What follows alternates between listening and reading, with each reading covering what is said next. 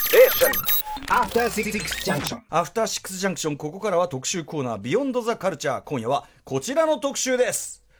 アイドルがラップする時代から、ラップするアイドルの時代へ、ラップアイドル最前線特集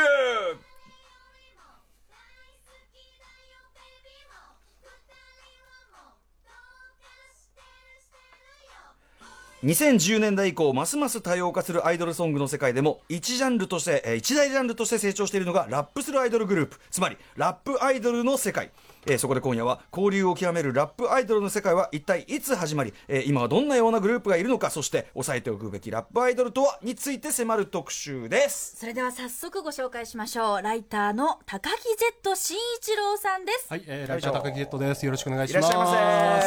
よろしくお願いしますねジェット、来てしまいました。よろしくお願いしジェッまトす。ついにジェットがね昨。日あのジェットかーっていうのがなんかちょっと嫌がそうな感じ。嫌じゃない ですよ。あの、高井くんはね、あの、まあ、取材されたりはいはい昔からね、いろんなところで、まあ、あの、知り合いではあるしはい親しくはしているんですけど、はいなかなかウィークエンドシャッフルね、そうですね時代はおはい呼びする機会がなかなかなくて、あの、この番組はね、先ほどもね、あの、伊藤聖光さんのね、来ていただいてとか、とにかく僕の周りの人、総力戦 です。フルメンバーフ出ルメン場バーで。、はい、寄ってたかってというね、ことがございますので、 ついに、あの、満を持しての高木ジェット慎一郎さんありがとうご登ざい場でますす。では、ご紹介お願いします。はい、ご紹介いたします。1978年生まれ、現在39歳でいらっしゃいます。漫画家、映画監督の杉作 J 太郎さんが代表を務める映像制作プロダクション、男の墓場プロダクション所属。今、男の名前変わったんじゃなかったっけセンチメンタルコリーダーになったんじゃないセのンチメンタルコリーダっていうのもありましたね。でもあれはどうなんだ。あれは連載の方だけなのそかうなです。あのあと映画祭とか。あーはいはい。すみません、日比さん、何の日比さん には何の何の関係もない話すでいまござせいんまあの絵に描いたような巨トンが多くなりました失礼いたしました。はいいえとんでもございます。音楽を中心としたライターとして活動中です。す。はい、さまざまな場所で多分高木君の文章はね皆さんご覧になってると思います。ありがとうございますライムスターもねなんとか、なんとなく取材していただいてます。ありがとうございますあり。がとうございます。さあなんですけど、いこんな高木ね、えー、し慎一郎君ですけどね、まあハードコアなヒップホップの原音現場も ねしてると思いますけど、そうですねはいまあもう一つのかはやっぱアイドルオタク、はい、まあそうですね。あの初めてお会いしたのは歌丸さんと、はいただ杉作さんの、えーイベントだったんだけど、えー歌丸さんに初めてご挨拶したら、あ、アイドルオタなんですねっていうところ で、いきなり言われるっていう。決めつけ 決めつけから始まるっていう。み 見た目のムードからの決め決めつけ僕ブラストに入るんですけどって挨拶した ら、ヒップホップ雑誌に入るっていう話をしたはずなのに、そこでっていう。すごいね、この会話の。でも間違ってもいないわけでしょ間違ってもなかったです間違ってもいないんだもんね。だからある意味その二つがクロスするわそうですねはいまあ、えっ、と、ヒじッゃプあそホれッがプもとうラップはいということですよね。はい、ということで今夜のラップアイドル特集なんですけども、ちょ早速いろいろね、曲聴いていくからはい本本行きましょう。はいえーまずラップアイドルとは何かという定義から。はい。いこうかと思います。はいえーとまあ、今回、えーとまあ、紹介させていただくアイドルの定義という感じなんですけれども、まあえー、と制作する、えー楽曲が、えー、とラップを、まあ、コンセプトに置いている、うんつまりあの今だったらね普通の曲の中はいにはいちょっとラップが入ってくるとかええ普通じゃないですか別に、はいはいはいええなんだけどそうじゃなくてもうメインだと、はい、メインにラップっていうのがあると。というのがまあ第一と、えーそれで2つ目は、えー歌詞と、えーまあ、トラックも含めてなんですけどプロデュースという、えーだから歌詞は、えー自分たちでは書かないほうこれ要はね自分で書いて、うんでラップをメインでやってるとそれはただのフィメールラッパーではあってるそうかなんですねはいはいはいほうほう要するにそのアイドルじゃ別にないっていうか、あのいっぱいいるじゃん女性のラッパーもいっぱいいて上手い人もいっぱいいるし、別にその要はそういうプロパーのラッパーっていう世界に入ってきちゃうから、はいそうではないなよくと。てということですね。はいほうほうほうほうで、えー、と3つ目は、まあ、一応、えーアイドルというのを辞任しているというか。これって人によるじゃないですそうですね、か、あのまあ、アーティストっていう宣言するグループもいるし、うちらはアイドルじゃありませんとかねはいはいっていうグループもいるんですけど、まあ、基本的にはまあアイドルイベントに出て、んえー他のアイドルと一緒に活動を、まあえー対バンライブをやったりとかっていうところを、まあ、一個の基準に今回はしております。まあアイドルのね、定義っていうのもそ正うなんで直すねね、はいあのーすごく広いんで広いし、うん非常にねセンシティブなラインもあったりはするんですけどね、はい、えーまあでもなんとなくイメージとしては日比さんはい。つかめましたか。なんとなく構造は見えました。は。はいいということでございますさあそれでは早速ラップアイドルについてまずラップアイドルのすごいねいきなりラップアイドルの魅力とはに迫るっていう魅力 とすはごい大きいあれなんですけれども、まあでもまあななんでね、はい僕らなんかは、要はそのいわゆるうまいラッパはいはいー、ねいっぱい知ってるし、えー女性それこそ女性でもいるしっていう感じだけど、その中でラップアイドルわざわざ聞く魅力ってことですね。あの僕はもともとアイドルが好きだったっていうのはあるんですけど、んやっぱりそのラップアイドルっていうのが登場してきてみるとやっぱ彼女たちあの、まあ、年に100回とかライブをもう普通のラッパーよりもあバンバンはるかにバンはるかに回数やるんですすごい数ですよね。でもまあものによるあのグループによるんですけど、やっぱそれを見てるとやっぱ回数重ねていくから、はい全然最初は下手っきだったのが、はいはいどんどん上手くなっていそったりりゃそうとだよか、ねどんどん強くなっていくあのがの見えメるテオ曰くの反復練習ハねンプ練習の強さメテオがが足りてない部分です からねお前は反復練習が足りてないんですよ君から頑張れよっていうやつの、うんそれが見れるとやっぱりどんどん成長していく様が見れるんでまあ、一個のその成長物語っていうところが、えー面白いっていう部分は、えー個人的には一つだなるほとどね見ましたね。アイドルっていうのはね、ある意味その物語性をファンが見出して、まあ応援してあげるとか、はいやっぱそういうのってのありますからね、うんそこにはまると、はいはいつまりその成長の後が、特に僕らなんかは両方に通じてるから、はいはいはいめちゃくちゃ見えやすいっていうか、あー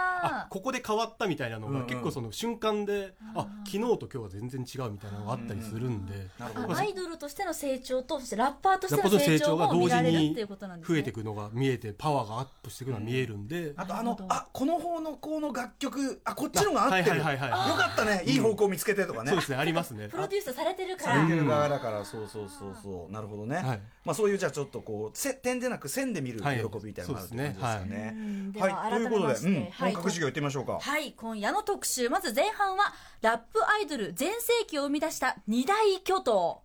ねこうそうそうね並び立つのがいるわけですねそうですねはいあーそして後半はラップアイドルその多様性を知るこの2部構成ですすごいよねラップアイドルっていうか、アイドルがラップするってこと自体が、ほんの十数年前まではやっぱちょっとこうなんていうかな珍奇なことというかね、うん確かそのウィークのシャッフルで特集した時も珍味って紹介の仕はい方そうをですねしてたんですよ、珍うん味、ところがそれがもう完全に一大ジャンルとして確固たるものになって、要は多様性の先に出てきたのがラップするアイドルなのに、うんそこもさらに多様してるそうですね化してるというのがこれ最新事情はね僕も知らない領域なんでこれやっぱりねあの現役のね湘南アイドルオタク しょうもないいただきましたけれども、えなだーからゲストだった気がするんですよね。扱いが雑になってきま申しした訳ございません。ぜひぜひご教授いただければと思います。お願 いしますはい。それでは前半行ってみましょう。ラップアイドル全盛期を生み出した二大巨頭。えー、ということで、まあ、ラップアイドル全盛期を生み出したっていうぐらいだから、今はザップアイドル全盛期。そうですね。と、えー考えてます。っていうのは、あの、歌丸さんが、あの、TBS、えーラジオブロス、えーと、今発売してる、あの、はいブロスの別冊で、ええまあ、あの、今まで、えー野球の、えーコーナーがあったの、あ、野球の枠は、んうんえーなくなって始まったと。はいで、だから0から1が始まったんだから、はいはいえー視聴率とか聴取率とか言うなと。あ、比べんじゃない。比べんじゃないっておは話をしてましたけど、それと一緒であの今までなかったカルチャーなわけですね、アイドルがラップをするっていう一個のカルチャーが生まれた、うんうんつまりなかったものが生まれたわけなんで、もう常にもう今全盛期っていうか、ああ、なるほどね。そういう積み上がっていく。プラス、全部プラスってやつね全部プラスっていうででそれがどんどん増えていってるんで、もうそれはもう常に全盛期じゃないかとなるほどなるいほどうところだと思います。はい確かにでもリリース量僕も毎月その新報もはいはいはいちゃんとチェックして、まあ、あのブーカという雑誌でアイドルソングの連載をしてるんですけど、あのもうやっぱ常に出てるしそうですねうん、すごいことになってるね、はい昔から考えたらねそんな中で、えー要は生み出したというぐらいですから、はいまあ、パイオニア的な存在、二大巨頭がいるわけですね。はい、そうですね。はい。えー、とそのまず一個目一人一組目が、えーまあ、リリカルスクールはいえーもともと、えっと、テンギャル6という名前でやってテたンんギャルでシックすス。が、テンギャルシックステンギャルシックスってこれね、まあね、墓織り人的なこと言いますけど、もともとはテン、テンガという商品ご存知でしょうかあえっ、と存じ上げております、ええ一応はいテンガの、なんかその、えープロがえープロデュース、あ、プロデュースの、えー、とサポンサー、サポスポンサーについている、はいただだから彼女たちは別に関係ないんだけど、うんって言われてテンギャルってついたんだけど、はなんぼなんででももねね、なんでも、なんぼなんでもっアてイいうのドがルでそれはまずいっていうので、確かに、はいこの頃のね曲もいいの全然あるんだけど、ええあーはい、リリカルスクールってはいいうね、はいえーまず本当にあの多分、えーまあ、ちょっとこれはもしかしたら歴史的に言うとこの前にラップを専門にしてたアイドルがいるかもしれないんですけど、ええそしたらそれは非常に教えてほしいんですね、あのもしご存知の方がいたら、えーただ個人的なところではやっぱり彼女たちが、えーラップをするアイドルヒップホップアイドルグループですっていう宣言を専門グしルてープとしては、うんうん、出てきたのが、えー非常に、まあえー面白い事実だったと、はいえーで、まあえーまあ、2010年の10月に結成、結構前なんですそうねですね、もう今から8年前で、でまあほとんど、えー全員がもう全くラッパー素人で、プロデューサーの、えー、とキム君っていう方がいるんですが、はい彼も大学生で、えー、ムサビだったんですけど、の大学の卒業制作でアイドルグループを作るっていう、えーそうアプローチの中でできていったグループなんです知よら。なかったそれ、はへえだからその、まあ、ぶつあのアイドルで飯アイドルプロデュースして飯を食おうっていうよりは、うんうんなんかアイドルグループを作ったら面白いんじゃないかんじゃねっていうので始まったのがこのグループでね商売系じゃなかはっい、たんだ、商売系じゃなかった。でもそのぐらい当時は、まあ、うん当然いないかったし、はいそれぐらいいなかった僕はやっぱりその連載でも多分書いてると思いますけど、この手があったかって、うんやっぱ書いてますからね、はいそうそれでまあ、えー、まあ、元々の原点っていうのが、あの、まあ、女の子が拙いラップやってるのが可愛いっていうの。うんうんうんだからラブ、ラップってラブリーじゃないっていうところが、ん入り口だったのがちょっと新しかあったですね。のーかそうラップっていわゆるうんもちろんうまいラップのかっこよさもあるけど、そのいいラップであるかどうかは実はうまいラップであるかどうかとイコールでないという複雑な、これ歌もそうですけど、はあはあはあはいそうですねやっぱちょっとこう味があったり、ちょっとよれてる感じが、はいはいはいあのチャーミングでいいっていうのも全然あってね、うんまあ、もちろんあのハロプロとかでもそれを利用した曲はいっぱいあるんだけど、まあ、そこをちゃんと意識的に狙ってきたとそうですね。はい。はい、っていう、そういうグループでそういうグループでしたね。はい。を、まあ、えっ、と、いまだに現役で、えートップで走ってます。なるほど、はいでまあでも結構そうこうするうちに割と本格的ななんていうのかなヒップホップなんていうのプロデューサーが関わったりとそうでかするようになりましたよね。はいあの、まあ、今だと、まあ、アリキック君であったりまさとにかこの番組の,、うんあのジングルっていうか、はいこっちの作ってくれてるのはアリキックというね、ロマンクルーというグループのプロデューサーなんですけど、はい、とかまあね、それとかまあ初期の頃にはあの呂布君ってあの今キャンディータウンっていう、まあうんあのイケイケラップが、はい超イケてますえーことえー子がえーもともとリリックを書いてたりとか、まあドロック畑のあのアナの大久保さんであったりとか、えー先生マサチェリーさんとかんが、まあえーまあロックも的な曲もやるし、ヒップホップももちろんやるしみたいなところのアプローチが結構あるグループです。あとなんかかあの、リリカルスクール特徴としては結構その日本語ラップの歴史みたいなのにすごい意うんそうで識す的ねに、はいあの引用とかをすごく意識的にこう文脈が分かった上でやって、だからすごい正統派な感じがするそうですね真面うんうんめっちゃ真面目です、真面目だよね、うん真面目なのがリリカルスクールって言ってもいいぐらいそうですねだからアルバムとかもちゃんとち作ゃってあんるとし本ね当にあのコンセプトもすごいしっかりしてるし、まあアプローチもしっかりしてるし、だから見せ方をちゃんと本当一個のパッケージを作ってるって感じなんで、あとウィークエンドシャッフルのねあの24時間ラジオのあそう時ですのね曲とかにもはい参加してもらったりとかうもんちょいちょいしてるんで、ありがとうございます、はい、ということでリリカルスクール曲めちゃめちゃ多いですけどね、はいえーその中でも、えーもう本当初期の初期の曲なんですが「えープチャヘンザ」という曲を、えー紹介したいと思います、はいえーこれは、まあ、あの豆腐ビーツくんがお、えー昨プ日来てくロデュれーましたスの、はいうんえー、と彼の、まあ、初のプロデュース曲なんですね外部そうなんだ、はい、あのそれまで誰にも、えープロデュースってやってなかったんだけどもそうか初めてプロデュースっていう作業をえやったすごくないだそっうて東武ベースってもう今の,、あの今の世代を代表するね、DJ トラックメーカーでもういけてるはいね、あれだけど、あそうそう最初はリリースクだったんだでしかもあの彗星で、まあえーバズる前のなんで、まあ、そんなに、まあ、あアンダーグラウンドではまあ有名だったけど、うんうんぐらいの時にプロデュースでっていうのはこれはすごいそれをまず東武ベースに頼むそはのい先見の目だよね、もうやっぱ目りの付けどころがすごいシャープなグループなんで、はい聞いてみたいです、はい、なので、えー、では、えー聞いて曲紹介じゃあお願いします曲紹介はい、はいえーリリカルスクレープチャヘンザですはい、リリカルスクールでプチャヘンザ、聞きながらあの日比さんが、はいね可愛いっつってかわいい、なんかあこういうのもありなんだっていうかいいなって思いました、そうなんです、ラップってねあのこわもての良さもあるけど、はいこういうねちゃんとキュートな良さも出せるね、うん歌唱法なんですよ、うんか細い声っていうのがそうですねうんよりラップのこう良さもあるんでちすょねっとこう危うい感じとかもね、ちょっと音程とか大丈夫かみたいなこういうこういうとこがまた良かったりとかするっていうね、よく聞くとめちゃめちゃオートチューンがかかってて、あの補正がされてるんですけあど,、なるほどなるほどそこら辺それももち今ょっっぽさと今っぽい感じになってるから、すごく今聞いてもちょっと新しいなって感じが、はいはいそんなまあリリカルスクールが、まあまず一方ですよ、はいもう一方の巨頭がいますから、で、えーもう一本の巨頭が、えーライムベリーです、はい、はいね、当然ですねライムベリーライムベリーはどんなグループでしょうかはライムベリーは、えー2011年に結成されて、えーともともとあのうさうさ少女クラブっていう、えーアイドル、えーユニットというか、えーアイドルだ、まあ、チームみたいなのがあったんですけど、その中から選抜された、えーミリ姫ゆかヒカルによって結成されました、えー当時はまだ、えー全員中学生だったんですけれど中学も、えー、とリリースクが、えー結成された時が二十歳ぐらいだったんですが、うんはい彼女たちは中学さらに若い生でも、うんで親がラップを聴いてるんですね、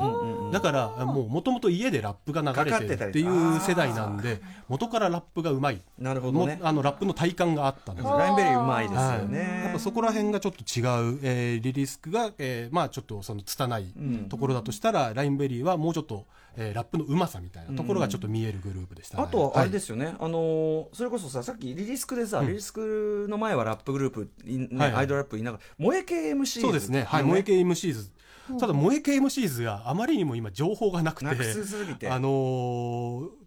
もともと、まあ、えー、4MC かな、えー、3、あ、3MC か。で、えーっと、萌えをテーマにしたええラップをやるやるグループはいたグループがいたんですけれど、うんまあ、アイドルだったかっていうと、ちょっと怪しいぐらいの。でそのでも曲はをいカそバーのしてたり、曲を、えープロデュースしてた、えー、イーチケットプロダクションさんという方がいるんですが、うんまだねすごいねは今そうですね活躍してますねはい、そのイーチケさんが、えーライムベリーを全面プロデュースして始まったのが、えーこのグループの成り立ちと。はいはいなるほどねだからそうちょ萌え系 MC 直系ではあるんだねそうですね。はい。はいで、あの、まあ、えー、モイケムシーズのヘイブラザーっていう曲をまあカバーヘイして。ブラザーってねこれヘイブラザーっていうとなんかすごい黒人かなって、黒人っぽいかなと思うじゃない「ヘイお兄ちゃんねお兄ちゃんねお兄ちゃん」って曲だかあら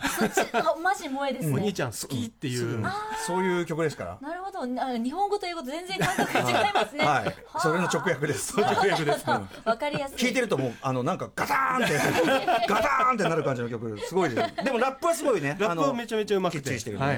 はいじゃあそのきっちりしてる曲なんですけれども。じゃあちょっとえっ、と駆け足になってしまいますが、はいラインベリーちょっと曲いきましょうはい。えー、スーパー MCs 東京です。名曲です。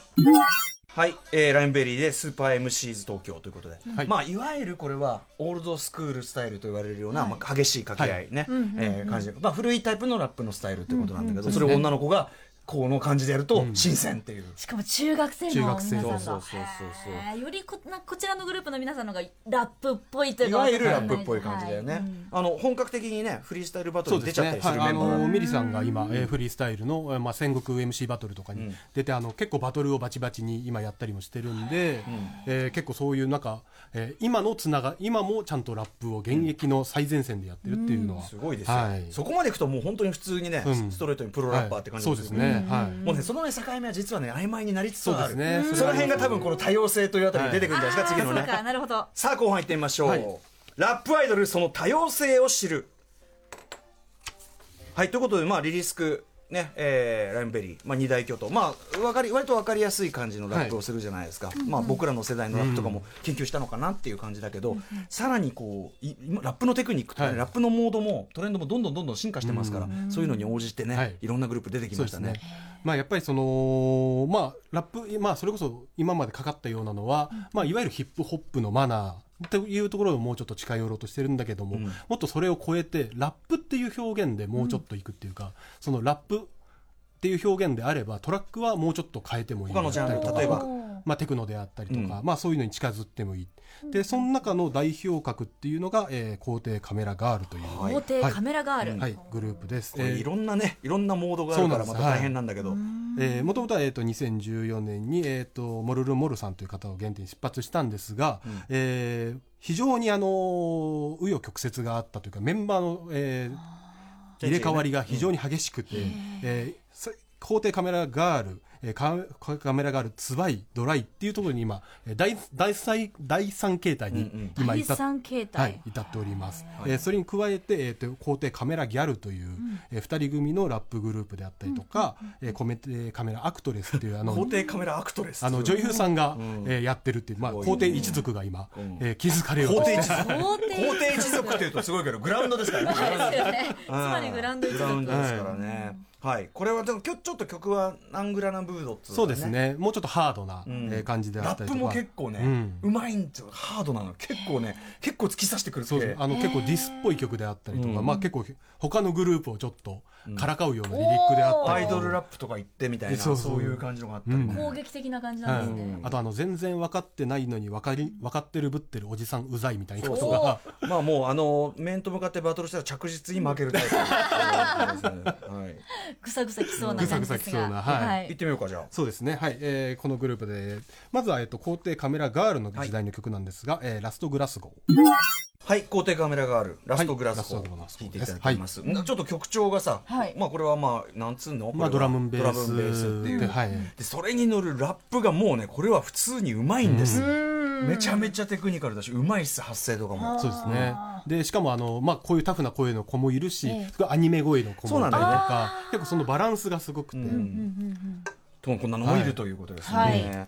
はいえーさあ、じゃあどんどん行きましょうかね。はいまあいろいろちょっと紹介したいとしきれないとこもあると思うけはど、いえー、とちょっとでは、えー、と大阪の方に、えー移りまして今ちょっと東京が多かったんですけど、えー大阪の方でアンダーヘアーズというグループがアンダーヘアーズまず名前からしてね、名前からして、それ大丈夫って、そアンダの、アイドールヘアーズってアンダーヘアーズですよねアンダーヘアーズですよねアンダーヘアーズよねはいアイドル的になんだどうなんだっていうね感じが3度見ぐらいしちゃいましたけれどもアンダーヘアーズあのもう慣れてきてるんでなんかもうあのこれがまずい言葉だったのが今麻痺し改めて 麻痺している思いましたけど、はいえー、とメンバーは、えー、と MC のポヤナと、えー宮城それから DJ のラミーという3人でやっていまして、えーまあ、非常に、ええー過剰な下ネタと、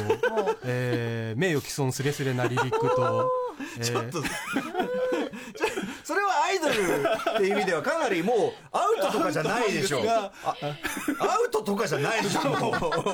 あのであの本人たちも、えー、とアイドルラップユニットかつコントグループと言ってるんであもあうもうそうあのもう笑いは一個のテーマになっていると。はいでも女の子がスカッと歌ったらこれは結構いいのかな。もうあのだからあんまりあのドロッとした感じはしないんで、あんまり変にこう隠すんじゃなくてもうバーンと言ってくれた方が気持ちがそいういでですすね。ねもうあのーひどいんでいやでもひさ、どい。このさ、ラッパーのね、いメンバーの方に、その、の、なんていうの過去っていうかさは、いこのプロフィールも僕今衝撃受けてますよ。こはれい、高木君読んでください。私は口が出せません、これ。 私も多分あな難たがしい読んでとく思ださいいます。えっ、とラッパーは、えー、ヤリマンと元ヤリマ ンというおーあのだからで小柳さんはあのヤリマン甲子園というあの大会にあの出て大阪代表でやりまんこしてってなんだよ、まず。それがよくわかんない。やりまんの代表がいるっていうのも代ま表たがすごいですね。なるほどね。はい、でそれでアイドルって言ってるんであのもう世話ないなって感じなんですけ確どかに確かたに。だただ聞けばあでもこれはでもやっぱりアイドル、ねラッそうでプすねアイドルジャンルかなって感じがするわけね、するんだあねのアイドルって自分で言ってる言んっでてるからあそうかじゃじゃあしょうがないそこでさっきの定義が聞いてくるのが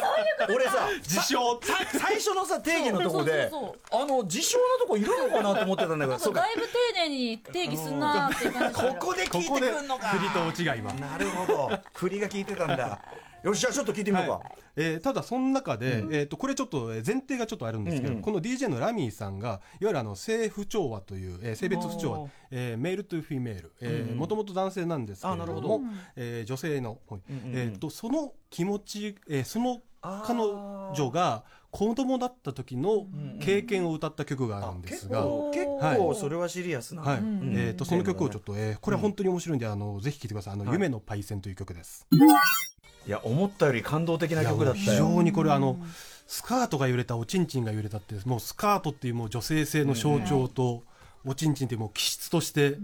身についてるものっていうのはがい一緒に揺れるっていう表現するのは、これは本当にすごい歌詞だなと思って、なるほどねでもここれれははちょっとお全然想像してた、はいそう下ネタっていうかこれはさ ねそうですねちゃんと本当に真摯な訴えじゃないですか,、はいうん、だから胸を打ちますよね、はい、なんですがあの大体他はあの下ネタばっかりやっぱそうなんだはいそうかそうか。やりまん代表のね方がいらっしゃある。そうだそもううだライブは、えーそういうふうに楽しんでいただければと。ちなみにこれと今のトラックはあれなんであねそうですねちょあっのと有名フラなンキーナックルズのレッドスケイあフランキーナックルズのレッドスケイホームをまるっと使ってるんでなるほどまあ、これはあのねああのこれはあれなんですよ正式商品じゃん、はいあの売りもあそうあのアンダーヘアーズは CD 売ってないんですよおーあのでライブで行ってもらうしかないんで、うん売り物じゃないからあの売り物じゃなこいこは勘弁してねそうはいとそうですね、いうことですよね、はいはあはあグレーゾーンではあグりレまーすゾーがンではありますが勘弁勘弁してください、なるほど。うんいやでもいや思いのほか、はいこれはちょっとグッときましたぶっね、ときました。はいはいははよかったいですいぶるっときました。はい、よかったですさあ続いて、えーさいえー続いてはこミれ最後にカリなるカという、かはらいちょっとねうんグループです。えーミカリカはいカ。えーこれはえっ、とロマンティックプロえっ、となぜこのグループが重要かというと、うんはいえーロマンティックプロダクションというグループ、えーチームプロダクションチームをやってるんですが、はいえーまあもともとえーいわゆるジャジーヒップホップ系のやつをやってたグループなんですが、この人が、えーいろんなグループのラップアイドルグループをプロデュースしてるんですね。えーでまあミカリカもそうですし、えーミリさんのファーストもそうですし、えー今はだとお茶碗ズであったりとか、えーウエストサイドプリントクラブって今かかってる曲がそうなんですけど、だからあのアイドルラッププロデュース人としてはあ動いてる人がいましなて、えるほどへえーその重要性が、えーのあるんですが、えーとその最初の曲が、えー、とミカリカとえいうーグループをプロデュースしたのが最初でした。うんうんはい、はいはいじゃあちょっとミカリカの曲は聞いきますか、えーどでどんな感じの曲なの、えー、とこれはポチョムキンさんがリリックを書いた、えーガキレンジャーのポチョムキンさんがリリックを書いた、えーファンキー OL 仕事したくないよという曲です、えーもう内容はそのまんまなんで、えーぜひ聴いてください、はいすごい曲の今サビを聞きながら、はい日比さんがしみじみわかるこのトーンだよね。クソだねって思って聞いてました。ねって感じだった、ねまあ、まさにね、はいえー働いてるね、まあ、女性の歌ってことですよね、ファンキー OL 仕事したくないよ、はいミカリカミカリカです、ははいいちなみにその OL しながらとか、はいその心情ででラップでっつったらさ、まあ、カリスマ .com とかもあるじゃないですかあそうですねはいはいはいまあ彼女めちゃくちゃうまいからさ、うんめちゃめちゃうまいですねだよねだからそういうなんか動きがはい生まれやすい時期っていうかね、そうですねあるのかなやっぱりその女の子がラップするっていうのが、まあ、今それまでハードルが高かったのが、まあ、うまくまあ、これは語弊があるとあれですけど、はいはいうまければうまいほど注目もされるし、そうでもなければそうでもなくても注目されるっていう、これでもそのラップねそうですねラップとはってことなんですよ、ラップはうまくてもいいし下手でもいいっていうそこですねねこほんとそここでなすねんだよね、ねだからマキザマジックのラップがねいやもうそうですねまいかどうかで判断してるアホは一人もいないとはいでもいいってあーそういうことなんですよ。あとちょっとなんかねリスナーの方から質問というかあのき来てるっぽいんだけどあのハルカリはいうん、ハルカリはだって活動はねそうで結す構ね2000年は代い初頭とかな、で僕も曲作ったりしてますけど、はいはいそうですねラ一緒にップでラップグループ、はい、ただあのアイドルっていう多分辞任はして打なちかっ出たしと思はしてうんですよないから、はい確かにそっかであとだ焼き芋であったりとうんか、あ結構そう焼き芋うんまああの当時いましたけど、アイドルっていうよりはアーティスト寄りだったんで、確かにそうだねちょっとまた違うのかなってそりゃいうそとうこか、ろで、はいそりゃそうかなるほどそのあたりでさっきやっぱりさっきの最初 そのうそう振り最が初のそう定義の振りが定義が効いて ますね三つの振りが ね。あれやっぱり抜かりないねちゃん とそういうことかやってきました予防線が予防でちゃんとやってきたって言ってくださいよいやーなるほど。いかがでしたは本ゆりい当にさん今日ねいやーなんかあのビヨンズザカルチャーってことでしたけれども、私としてはもうなんか新概念というああか。本当あこういう世界をあるんだっていうこあーよかったと感動しましよたかったですはい女の子のラップって、うんええなーって女として思いました、うんあのーね、これをきっかけにそはのいラップって別にそのなんていうかなこわもてなイメージとかそれだけじゃないです入り口になっても嬉しいしですはいそうですねねうんしかもこれは今日は割と入門編でしょこれ入門入門編も入門編で、まあ、今回だとまあ入れてないとくるみであったりとか、えーマッシュベリーであったりとか、えーまあ、本当入れてないグループもいっぱいあるし、曲が結構2017年以前ぐらいなんで、最新系の2017以降18ぐらいになってくるとまた変わってきてるんでそれを今度ぜひまたご紹介する当機然会があればとあるでしょうだってヒはいップホップのモードがこんだけ変わっててそうですねラップアイドル営業受けないわけないしさいやーちょっといろいろ勉強させてくださいよかったっすおあり願がいうとしございまますすはい、ええキリさんにもハマっててよかったねはいよかえったえ田ご辺さんざいま嬉ししたいですお知らせがあるということなんですけれども、はい、えっ、と TBS ブロスあテレビブロスの別冊の、えー TBS ラジオブロスで、はいえー歌丸さんのインタビューであったりとか、えーはいあまあえーアフターシックスジャンクション特集と、うんえーハライチさんのインタビューと、えー菊池成代さんのインタビュー執筆しております。はいえっ、と、あと、えー土曜日に、えー今週土曜日14日、えー横浜中田スペアに、えー DJ イベントがありましてオワコンナイテっていう、えー J-POP 基本のイベントがあります。えーそこで DJ やってますんで、えー遊びに来てくださいというのと、えーサイプレス上野くんの、えー著書のヒップジャポニカヒップホップ練習帳という、えーざえー単行本、えー構成してますので、えーそれもぜひということこれではござ上いま野す。のまあ歩みじあの歩みですね。あの自伝というか。最近日本のラッパーの自伝ってねちそょうでいすちょいねはあい、なんのかドタマくんのも中でそうそうそう、い、ろいろ出てるんだけどやっぱ上野はねまた面白いんですよ僕の名前がすごいいっぱい出てくるああそうなあんですのねいかに呪われてたかっていう呪われてるってどういうこと人聞きが悪いだろ影響歌丸さんをに呪われた影響を俺の人生みた影響を受けたといえ呪いの傷跡が呪じいゃあここに全の傷跡がてあのねそこら中に恨み事がいっぱい違うねあのヒップヒップホップ被害者の会がいっぱいあるわけよ俺だって俺はさっきのだって伊藤さんに呪いかけられたのにねえお互い訴え返してこうどんどん上上上訴え返してこうやってこう、うんまあそんなでもめちゃめちゃ面白い本なんで、はいぜひぜひぜひ読んでくださいはいえー以上「ビヨンドザカルチャー今夜は高木ジェット新一郎さんによるラップアイドル特集入門編ですかね、はいでございましたあありりががととううごござざいまいまししたたありがとうございました。明日の特集はラッパーのゼブラさん。ジブラあジジブブララすみませんジブラさんによる日本語ラップのインメソッド特集です。ジェットからジブラへ After Six Junction.